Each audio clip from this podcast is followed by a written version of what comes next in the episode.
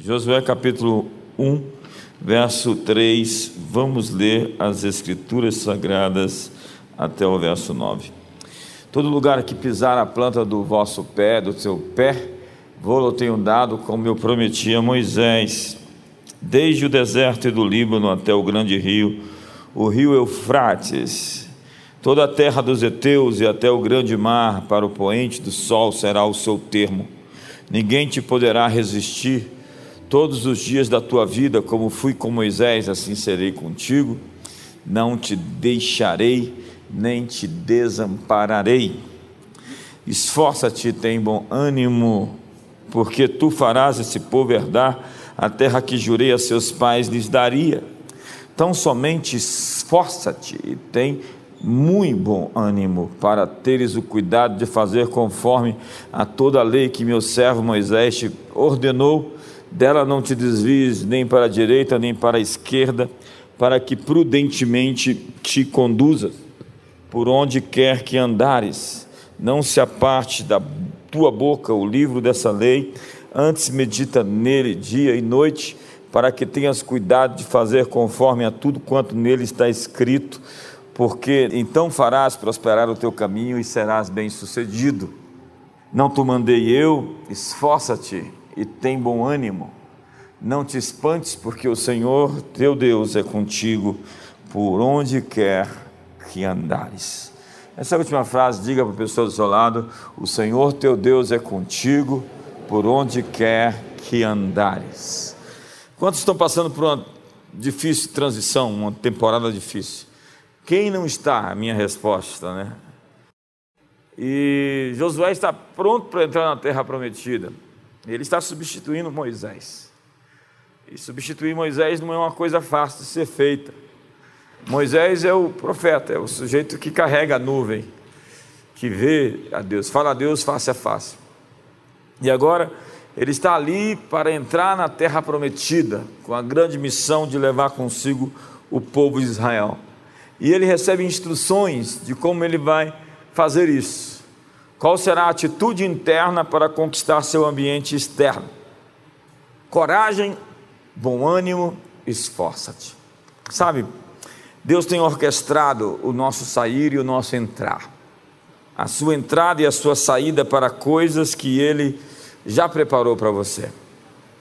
Na Bíblia, Deus diz que preserva sua entrada e sua saída. Está em Deuteronômio capítulo 28 e no Salmo 121 diz que ele guardará a sua saída e a sua entrada.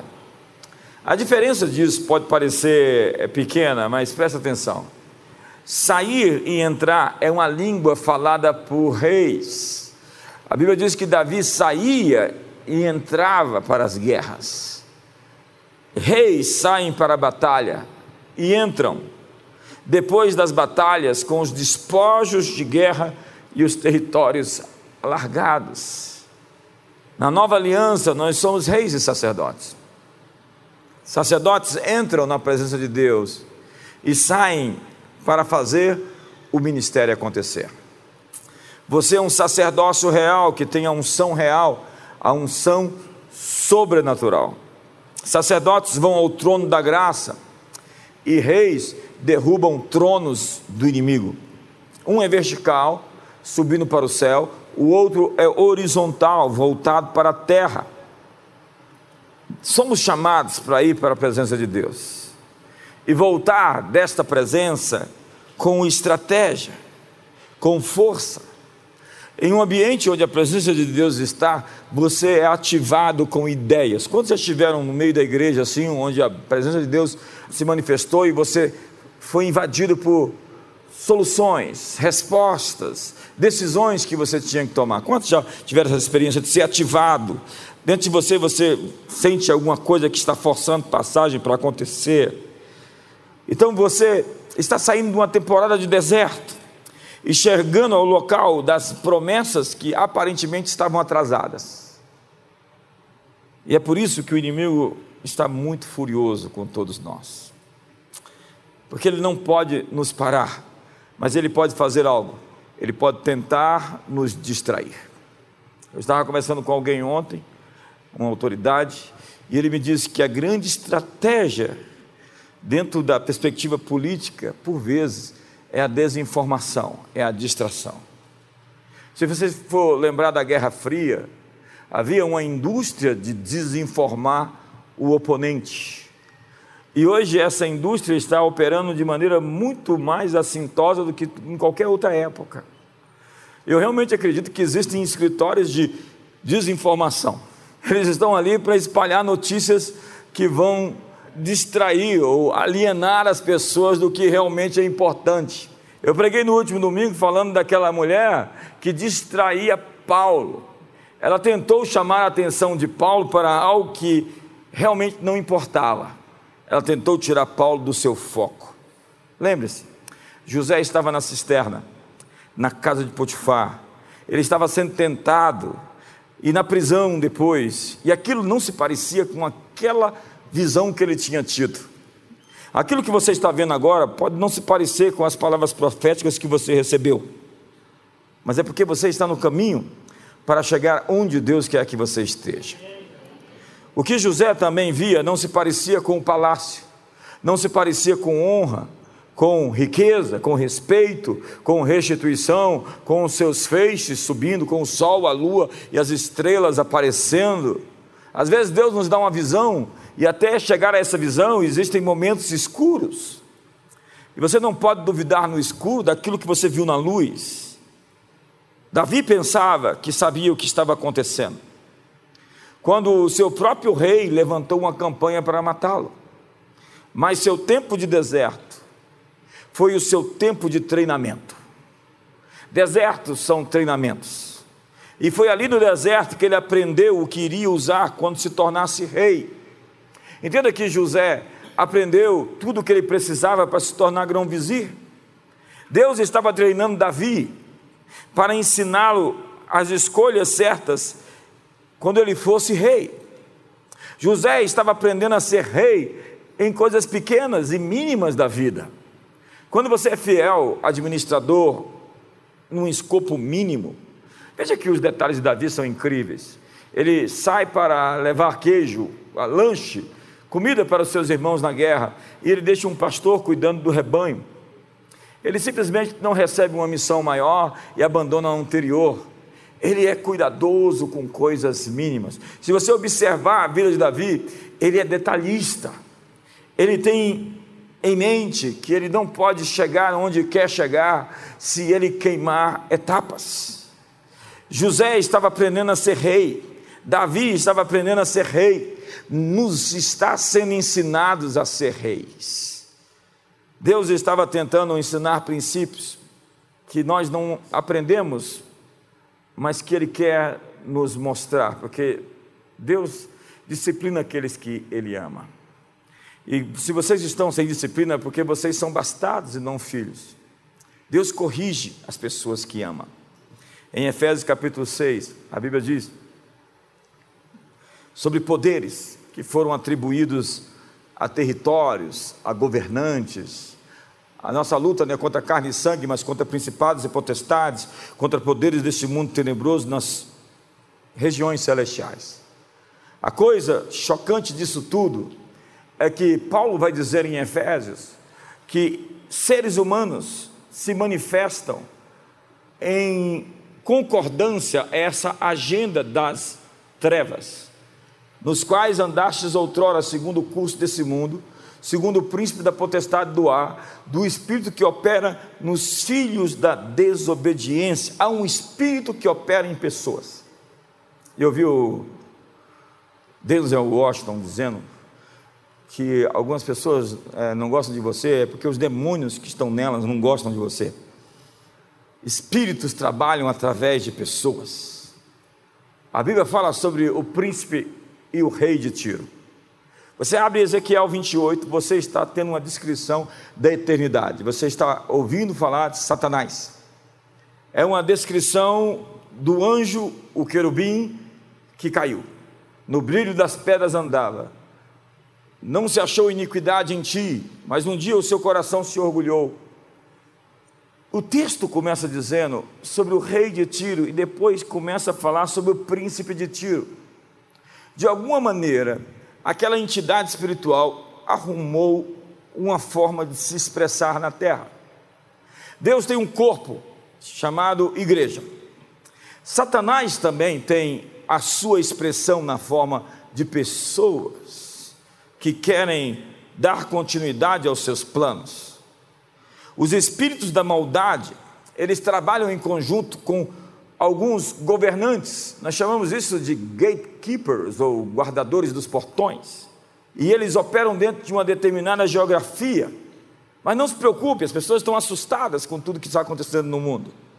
Ontem nós conversamos com um jornalista é, no Teópolis, e ele nos disse que parece que as trevas, o mal estava à frente, vencendo. O mal pode parecer que está vencendo por um tempo, mas é só por um tempo. Quando você conhece o passado, você sabe que você reconhece padrões de que tudo aquilo que se move em direção a um determinado sucesso da agenda maligna, de repente, ou em um determinado ponto, começa o seu retrocesso. Eu quero acreditar com você que esse ano será um ano de retrocesso da escuridão no nosso país. Eu quero acreditar com você que nós vamos ter realmente uma economia em forma de V. Ela caiu e ela vai subir, ela vai virar um foguete. Eu quero acreditar com você que nós vamos virar essa página dessa pandemia nesse ano e vamos viver uma outra realidade entrando em 2022. Eu quero acreditar com você, porque a fé é a certeza das coisas que se esperam a convicção dos fatos que não vemos. Você pode dizer, eu não estou vendo. Sabe, no dia D, para alguns, poderia parecer que a paz estava sendo perturbada, mas na verdade um desembarque estava acontecendo na Normândia. A Europa estava ocupada pelos nazistas, estava sendo invadida, e um sistema do anticristo estava caindo em um determinado ponto da história. Houve um dia de inversão. Haverá um dia de inversão contra o inimigo. O inimigo vai levar uma invertida. Olha para o seu irmão e diga: o inimigo vai levar uma invertida. Existe uma geopolítica sendo redefinida nos céus através das batalhas. Os céus estão agitados. E o que está por detrás da agitação? É a guerra. As hostes espirituais da maldade nos lugares celestiais estão sendo sacudidas. As Escrituras dizem em Hebreus: Mas agora ele tem prometido, uma vez hei de abalar não só a terra, mas também o céu. Mas também o céu. Existe uma batalha de deslocamento acontecendo agora, e a realidade da terra está sendo redefinida pela batalha que acontece com as suas orações nos céus. Veja esse texto de Apocalipse 12, verso 7. Houve peleja no céu, Miguel e seus anjos pelejaram contra o dragão e os seus anjos. Eles travaram uma guerra e aqueles inimigos não foram suficientemente fortes, porque a Bíblia diz que não se havia mais lugar nos céus para o dragão e a serpente. Lucas capítulo 21, verso 28 diz: E quando essas coisas começarem a acontecer, Exultai e erguei a vossa cabeça, porque a vossa redenção está próxima.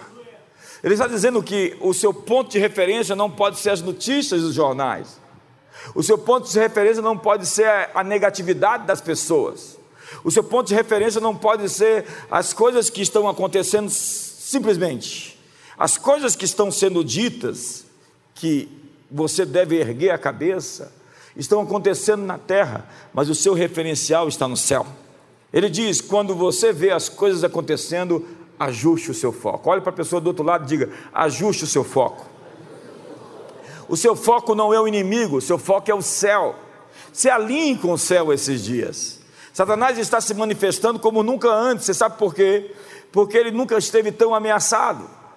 O céu está começando a sua invasão. Nós teremos o dia D. O dia D está chegando. É o dia da invasão de Deus no mundo.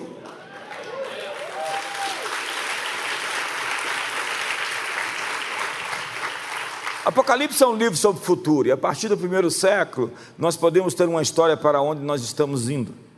Progressivamente, no livro de Apocalipse, são as nossas orações que abalam os céus e trazem uma nova realidade à terra.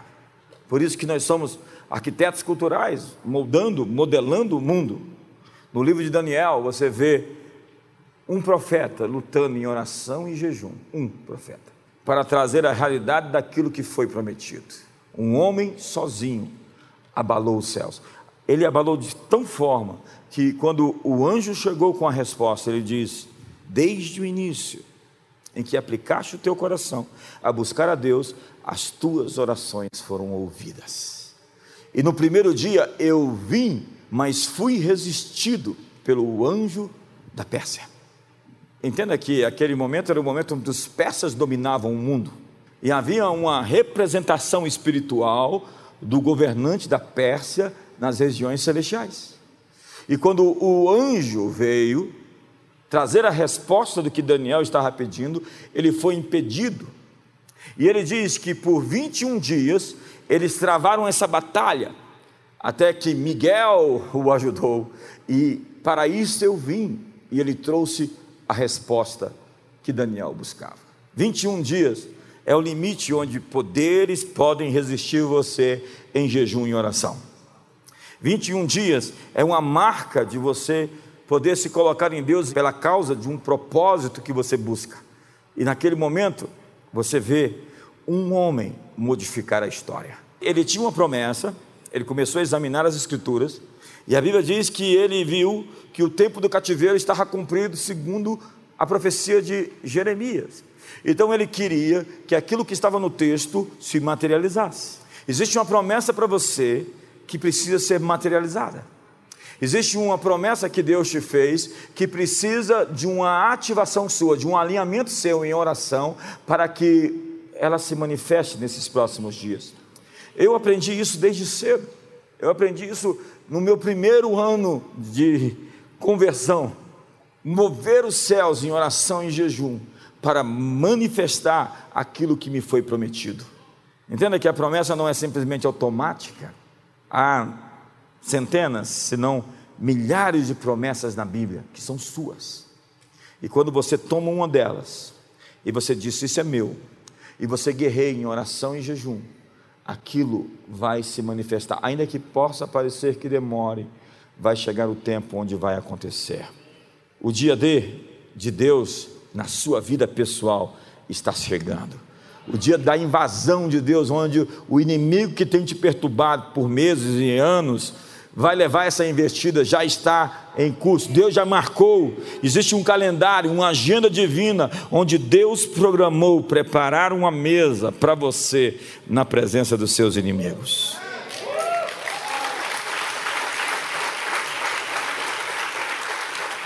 Josué está entrando na terra prometida. E a mensagem é simples, ela não é sofisticada, ela não é elaborada, ela não é cheia de retórica. Ela é uma mensagem básica, mas funcional, fundamental. Coragem, esforça-te, tem bom ânimo. Decore essas três frases simples da vida. Coragem, esforça-te, tem bom ânimo. Porque eu vejo as pessoas às vezes derreterem, perderem um bom ânimo, desistirem e a verdade é que no mundo tereis aflições, mas tende bom ânimo. Esse encorajamento muda o resultado da equação, porque a coragem atrai forças poderosas. Foi Goethe quem disse que a coragem atrai forças para cumprir com você aquilo que você almeja. Seja corajoso, e forças poderosas se unirão a você, disse Goethe. Alguém disse que o destino favorece os bravos. Foi Davi, por vezes, que disse: Não tenha medo. Eu, se eu passar pelo vale, eu não temerei. E não temerei o terror da noite, nem a seta que voa de dia, nem a peste que se propaga nas trevas, nem a mortandade que assola meio-dia. O profeta Isaías quem diz: Não temas esse texto, não tenha medo, é tão repetido. Deus aparece a Gideão e diz: coragem, homem valente. Deus faz uma chamada, é um pedido para que ele venha cumprir aquilo que ele foi vocacionado. E a chamada começa com tenha coragem. Se nós quisermos cumprir o nosso chamado, nós vamos ter que entrar no modo bravura, no modo ousadia. Enquanto ficarmos com medo, intimidados, nós nunca vamos poder cumprir o que nos foi prometido. A verdade é que desperta o dom de Deus que é em ti pela imposição das minhas mãos, vem acompanhado do texto, porque Deus não nos deu espírito de temor, mas de poder, de moderação e de amor. O texto está dizendo que os seus dons nunca vão se manifestar enquanto você estiver com medo. Você precisa de coragem para encontrar outros como você. Leões só andam com leões. Você não vê um leão andando com uma hiena. Ache outros como você. Você não pode grasnar com os patos e ao mesmo tempo voar com as águias. Mude o seu linguajar. Tem gente que está falando uma língua que você não pode entender. Procure gente que faz despertar em você aquilo que te energiza, que te acorda e te faz mover para o seu destino. Gente que você só de chegar perto você já fica querendo atropelar o mal. Pessoas corajosas mudam a história. Pessoas corajosas mudam a atmosfera. Pessoas corajosas mudam a moral de um exército na guerra. A vida de um devoto seguidor de Jesus é uma aventura. Seguir Jesus é a maior aventura que alguém pode ter. Quando você diz sim para Jesus, você diz sim para o risco. Imagina, é, Moisés, vai lá libertar meu povo. Sim, Senhor. Me dê um porta-aviões. Eu vou invadir ali o Golfo, entrar pelo Golfo de Acaba, entro no Sinai, vai ser um negócio fantástico. Não, então me dê somente uma metralhadora, use. Quando eles verem aquele negócio cuspindo fogo, todo mundo vai ficar com medo de mim. Faraó já vai se entregar. Sim, Senhor, pode me enviar. O que eu vou levar? Leva esse cajado de pastor com você. Chega lá e fere o Egito. Põe o cajado no rio Nilo e torne-o um rio de sangue. Levante o cajado e abra o mar vermelho. Levante o cajado e faça uma chuva de piolhos. A verdade é que o que você tem nas mãos é poderoso, quando aquilo que você tem nas mãos não é seu, é de Deus.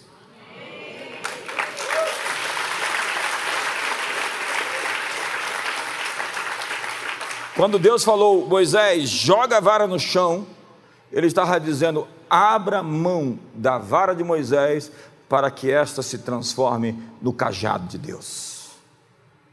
Sabe, viver pela fé é uma viagem para as profundezas do coração de Deus e para as maiores alturas dos céus. Viver pela fé não é para os fracos, porque às vezes você não tem um mapa pronto para onde você vai, você só sabe o próximo passo que você deve dar e certamente você sabe tudo que você não pode fazer.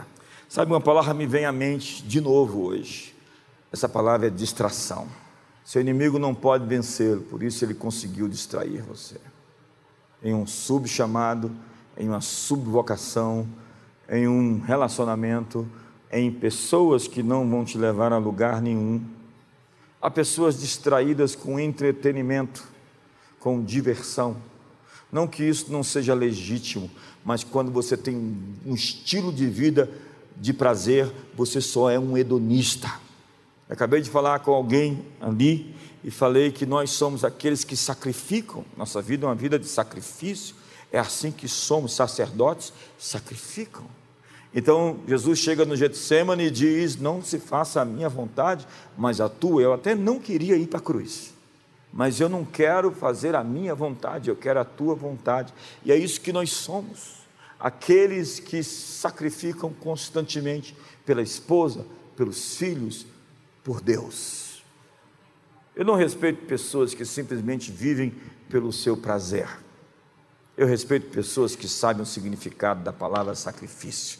Se Davi é um homem segundo o coração de Deus, ele é aquele sujeito que a água chega do poço de Belém e ele diz: Não posso beber dessa água porque poderia ter custado o sangue dos meus homens, e a derrama mesmo com muita sede. É o homem que no campo de Araúna lhe é oferecido o campo de graça e ele diz: Eu não vou tomar esse campo gratuitamente porque eu não estou aqui para oferecer a Deus algo que não me custe.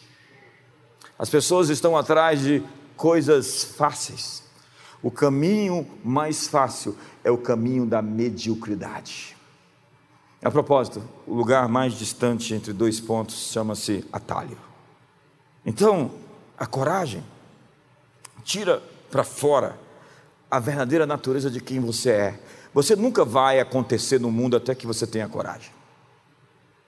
É quando você aparece de uma forma totalmente diferente. É o alinhamento com a sua identidade celestial. Entenda? Se, se os principados se manifestam em pessoas, são arquétipos. A palavra, a nossa luta é contra principados, arqués, que são personalidades que encontram um vaso, uma pessoa para que manifestem-se os interesses daquele espírito. Isso é um junguiano, né? Mas é o que eu falei sobre Lúcifer, sobre Satanás, o príncipe de Tiro, o rei de Tiro. Se assim acontece com as trevas, obviamente que isso é uma imitação de algo realmente verdadeiro, que é quando Deus encontra corpos no mundo que vão fazer a sua vontade, manifestar seus valores, seus princípios. É quando Deus encontra lugar em alguém para cumprir aquilo que ele deseja fazer na terra. Se você é o corpo de Cristo, você deveria ser um instrumento de Deus no mundo. Então você assume a sua identidade na terra, que está conectada com a sua identidade no céu. Então, essa noite, mude a sua identidade de vítima para a identidade de um guerreiro. Enquanto você ficar lambendo a sua dor, você se torna impotente. Enquanto você há tanto ressentimento nessa política identitária, onde as pessoas começam a se enxergar em raças, em cores. Eu não sei que alguém é negro até que alguém me diga que ele é negro. Eu não sei que alguém é asiático até que alguém me diga que ele é asiático. Nós somos seres humanos. Em Jesus não há homem nem mulher. Em Jesus não há judeu nem grego, não há bárbaro nem cita, todos foram feitos um. Nós somos um corpo só.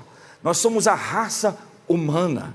E quanto mais nós nos dividimos, mais ressentimentos temos uns contra os outros. E a política identitária justamente visa criar esses nichos que foram derrubados pela palavra do Nazareno: Amai-vos como eu vos amei. Ame o seu vizinho como a si mesmo. Ame o seu próximo como a si mesmo. Entenda que eles viviam divididos. Gregos odiavam os romanos, os romanos odiavam os judeus, os judeus odiavam os gentios, os gentios odiavam os escravos, os escravos odiavam as mulheres, as mulheres odiavam todos, todos se odiavam. Até que um carpinteiro disse: Vocês são um, não simplesmente de raças, tribos, nações, vocês são aqueles por quem eu morri. Entreguei minha vida, dei o meu sangue e os comprei. Vocês têm o mesmo valor. Vocês são iguais, apesar de ser diferentes. Então, entenda que a sua dor serve a um propósito, ela te faz especial. O seu trauma, eu, eu, não encontrei alguém que tenha passado por uma grande situação de luta na vida que não tenha se tornado uma pessoa mais forte, uma pessoa especial. As pessoas mais poderosas que eu conheço são as pessoas que passaram por situações de crise mais terríveis durante a vida. Elas se tornam pessoas que têm um conforto, um consolo, uma força que seres humanos comuns não têm. Sua dor serve a um propósito. O quadro A Garota do Brinco de Pérola, essa obra de Johannes Vermeer, do holandês, barroco, que também aparece no filme com o mesmo nome, diz que desse autorretrato, a garota, então pintada pelo pintor, mestre, você viu a minha alma. Você olha o quadro e não sabe quem está olhando para quem. Se você está vendo o quadro ou se o quadro está vendo você. Sabe, senhoras e senhores, há muito mais em você do que eu consigo ver, enxergar. Quando você descobre a sua identidade, todo o seu mundo ao seu redor é transformado. O seu andar é diferente. A sua maneira de falar, ela é transformada. A sua maneira de se comportar é bem diferente. Mas o nosso grande problema é que o inimigo jogou o nosso retrato na lama. Nós somos uma obra de arte de um pintor. E alguém foi ali e borrou, pichou, tentou apresentar uma fotografia que não representa quem somos. E você precisa de uma boa imagem de você mesmo, se você quiser ser relevante no mundo. Você precisa se ver com os olhos do seu autor, com os olhos do seu pintor, do seu escultor, de quem te desenhou. É preciso você descobrir sobre quem você é e o que você foi feito para ser e para fazer. E o que precede todo o nosso comportamento são os nossos scripts internos, nossos roteiros, nossos pensamentos e os nossos sentimentos. O amigo diz a outro amigo: o que ele diz? O que você faria se alguém falasse mal para você de um grande amigo seu? O que você está dizendo a si mesmo?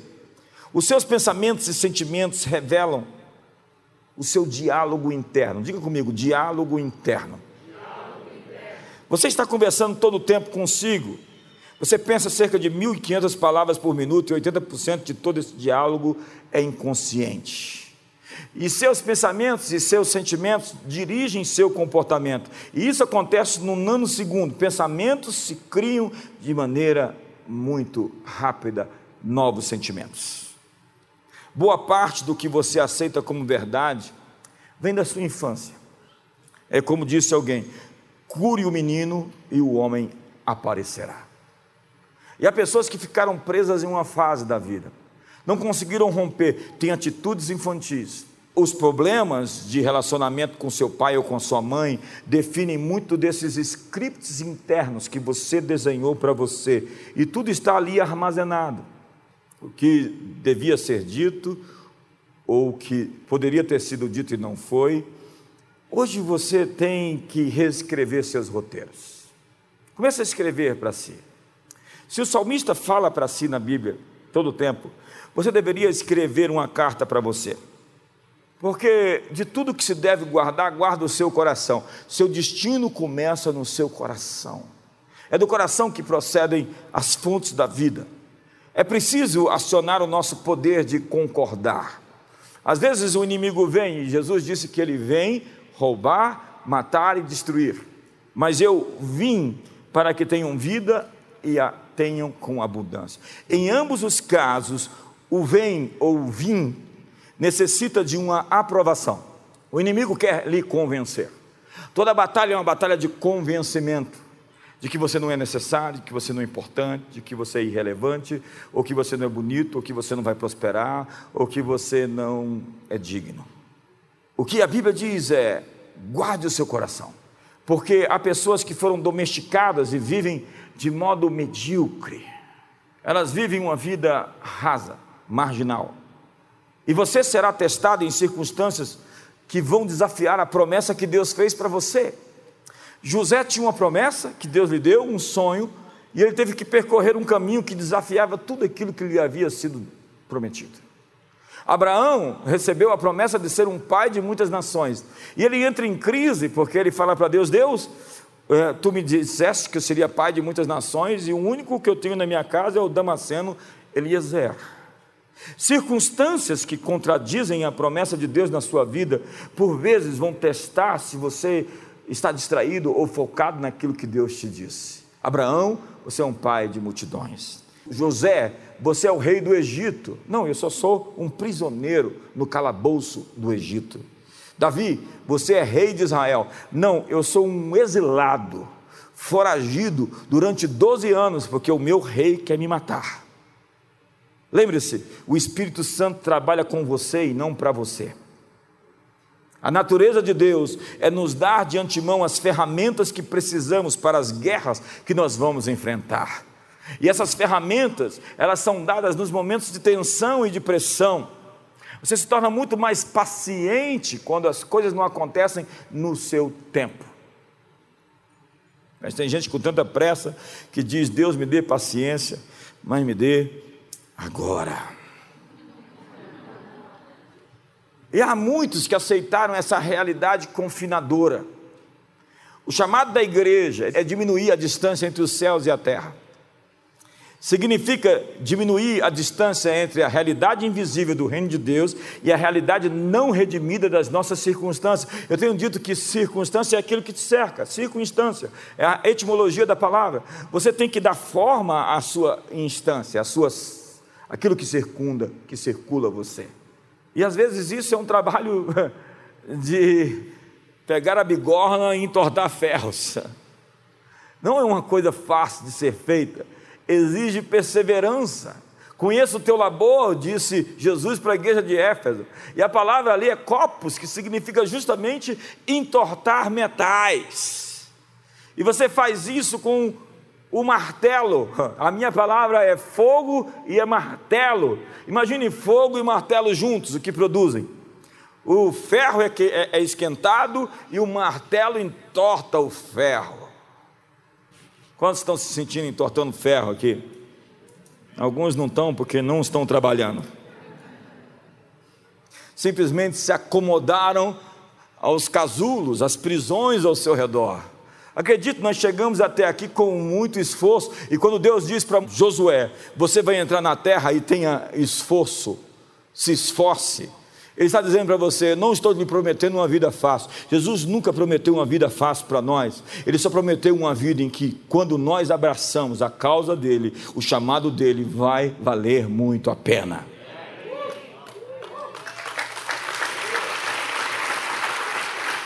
Então está na hora de trabalhar. Está na hora de pegar o martelo, que é a palavra de Deus, e o fogo e entortar metais. Quando Maria recebeu a palavra, a Bíblia diz que ela guardou no fundo do seu coração. Maria guardou a promessa no lugar onde o inimigo não podia roubar. Guarde a promessa de Deus no lugar onde ninguém pode chegar.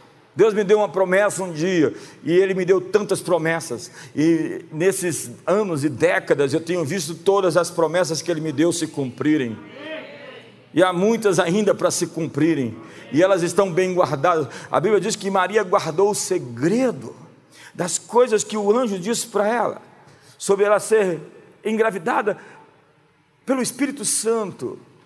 Imagine que essa mulher só revelou esse segredo mais de 30 anos depois, depois que Jesus morreu. Ela contou essa história para os evangelistas. Imagine uma mulher que guarda segredos por mais de 30 anos, ela tem que ser uma santa mesmo.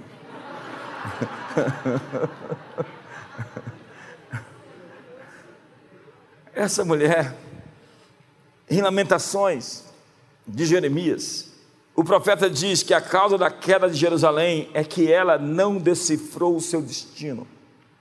Seu destino está no seu coração e você precisa decifrá-lo, encontrá-lo.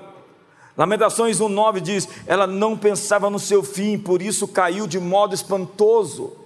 Não atentou para o seu fim, não atentou para o seu destino. De tudo que se deve guardar, guarda o teu coração. Jovem, guarda o teu coração. Paulo diz: foge das paixões. Ele não diz enfrenta, não. Ele diz que tem coisa que você enfrenta, é o diabo. O diabo, Satanás, você enfrenta. Mas as paixões, a prostituição, você não encara, você simplesmente diz tchau e bênção. Quantos estão comigo aqui? A verdade é que, quando você vê a história do Victor Franklin, que foi o prisioneiro, o sobrevivente do Holocausto mais famoso, ele escreveu livros e contou a história dele. Ele diz que foi capaz de explicar como sobreviveu aos horrores do campo de concentração pela máxima de que para viver é preciso ter objetivos futuros. Algumas pessoas se entregam à morte, justamente agora, esse momento que a gente está vivendo. Há pessoas que simplesmente se entregam e dizem: tudo bem, vou-me embora. Mas quando você tem um objetivo futuro, você enfrenta, você luta e você vence. Franklin descobriu, e ele estava preso nos campos de concentração nazista enquanto via muitas pessoas morrendo, com a promessa de que no ano que vem seria diferente, e o ano que vem chegou e não foi diferente, o ano que vem será diferente. E sistematicamente ele acreditava que chegava a hora, o dia D. Diga para o seu irmão do seu lado: o dia D está chegando. E ele descobriu que os amigos dele que morreram no campo de concentração perderam o objetivo do futuro. E os que sobreviveram mantiveram em mente os motivos pelos quais deveriam viver. Nas palavras de Victor Franklin, ai daquele que não tinha mais sentido em vida, sem objetivo, sem propósito e, portanto, sem motivos para continuar. A resposta típica do homem que rejeitou todos os argumentos encorajadores foi: Eu não tenho mais nada que esperar da vida. A minha pergunta é: que tipo de resposta se pode dar a isto? Isto em si já é uma sentença. Alguém disse que a maior indignidade da vida é a derrota sem luta. Corte o seu dedo, ele vai lutar para se regenerar. Corte uma árvore no seu tronco, ela vai enfrentar a morte e ela vai trabalhar para se restaurar. A natureza luta pela vida e a vida evolui na adversidade. E a Bíblia diz em Jó que mesmo a árvore cortada em sua raiz, ao cheiro das águas, ela voltará à vida quando sentir o cheiro das águas. Frederic Nietzsche disse: Quem tem um porquê para viver pode superar quase qualquer coisa. Amigo, guarde seu coração, guarde seu coração da ofensa. Perdão e humildade são essas poderosas armas da guerra espiritual. Muitos de nós é, entramos na guerra cultural usando as armas do inimigo. Ao invés de lutar com o fruto do espírito, alguns aprenderam a falar mal e xingar e, e, e praguejar e, e falar palavrões. Alguns estão aprendendo isso. Entenda que a ofensa rompe relações com aqueles que precisam dos seus dons. O diabo sabe que o dom que você carrega e ele fará o seu melhor para criar um mal entendido entre você e as pessoas que precisam do que você tem. E a rejeição às pessoas enviadas por Deus para a sua vida pode ter uma grande consequência. O que você precisa, Deus colocou nas pessoas. Eu vou repetir isso. Deus colocou o que você precisa em pessoas. E você nunca vai chegar onde precisa se você não for capaz de honrar essas pessoas a fim de extrair delas aquilo que elas têm para te entregar. A honra é a única maneira de que as pessoas entreguem aquilo que você precisa que está dentro delas. E não estou falando de bajulação, estou falando de verdadeira honra. Jesus disse: quem recebe um profeta na qualidade de profeta irá desfrutar da recompensa do profeta. Mas aquele que rejeita o dom profético vai perder o importante compromisso com Deus. Deus nos fez assim. Nós precisamos uns dos outros. Deus nos fez para receber o que Ele nos dá mediante outras pessoas. Jesus disse: Quem vos recebe, a mim me recebe. Quem vos rejeita, a mim me rejeita.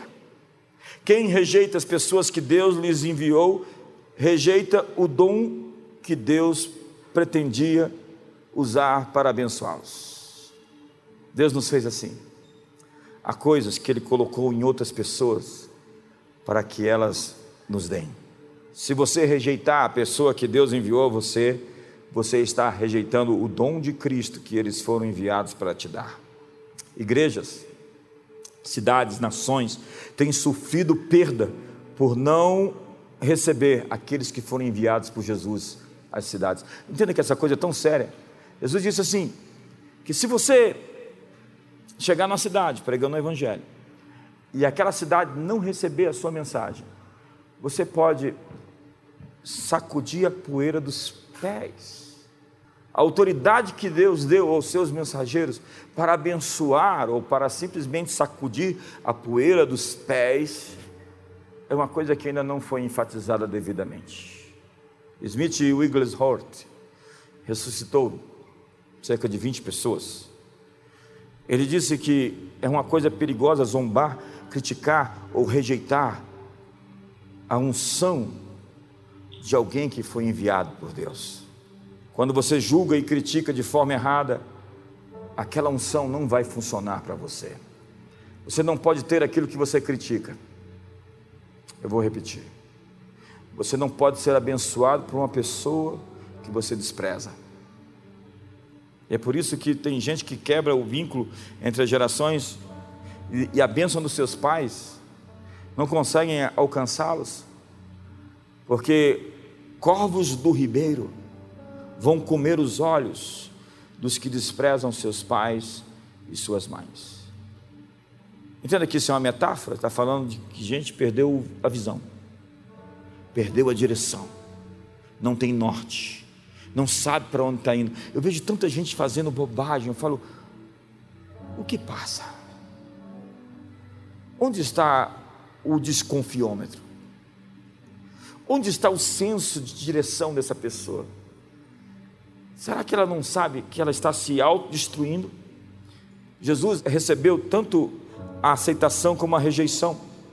E ele disse que se isso aconteceu com ele, vai acontecer conosco. Se maltratar o dono da casa e o chamaram de Beuzebu, imagine o que vão chamar vocês, disse ele. Se eles o receberem, eles me receberão. Se eles rejeitarem vocês, eles também me rejeitarão. No fim das contas, não é sobre você, é sobre aquele que enviou você. Nós estamos numa noite de novo de envio.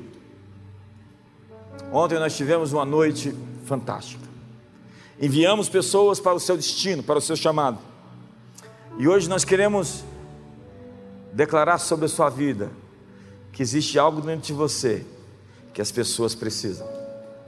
E que você nunca vai poder ser quem você é até que você se esvazie das coisas que foram postas dentro de você. Quando você faz isso, você se torna relevante, influente, você se torna poderoso. Há filhos para nascer esse ano, há bênçãos. Você diz, mas o que eu estou vendo não é parecido com aquilo que me foi prometido. Suas circunstâncias vão mudar porque a promessa de Deus será a sua paisagem, será o seu horizonte.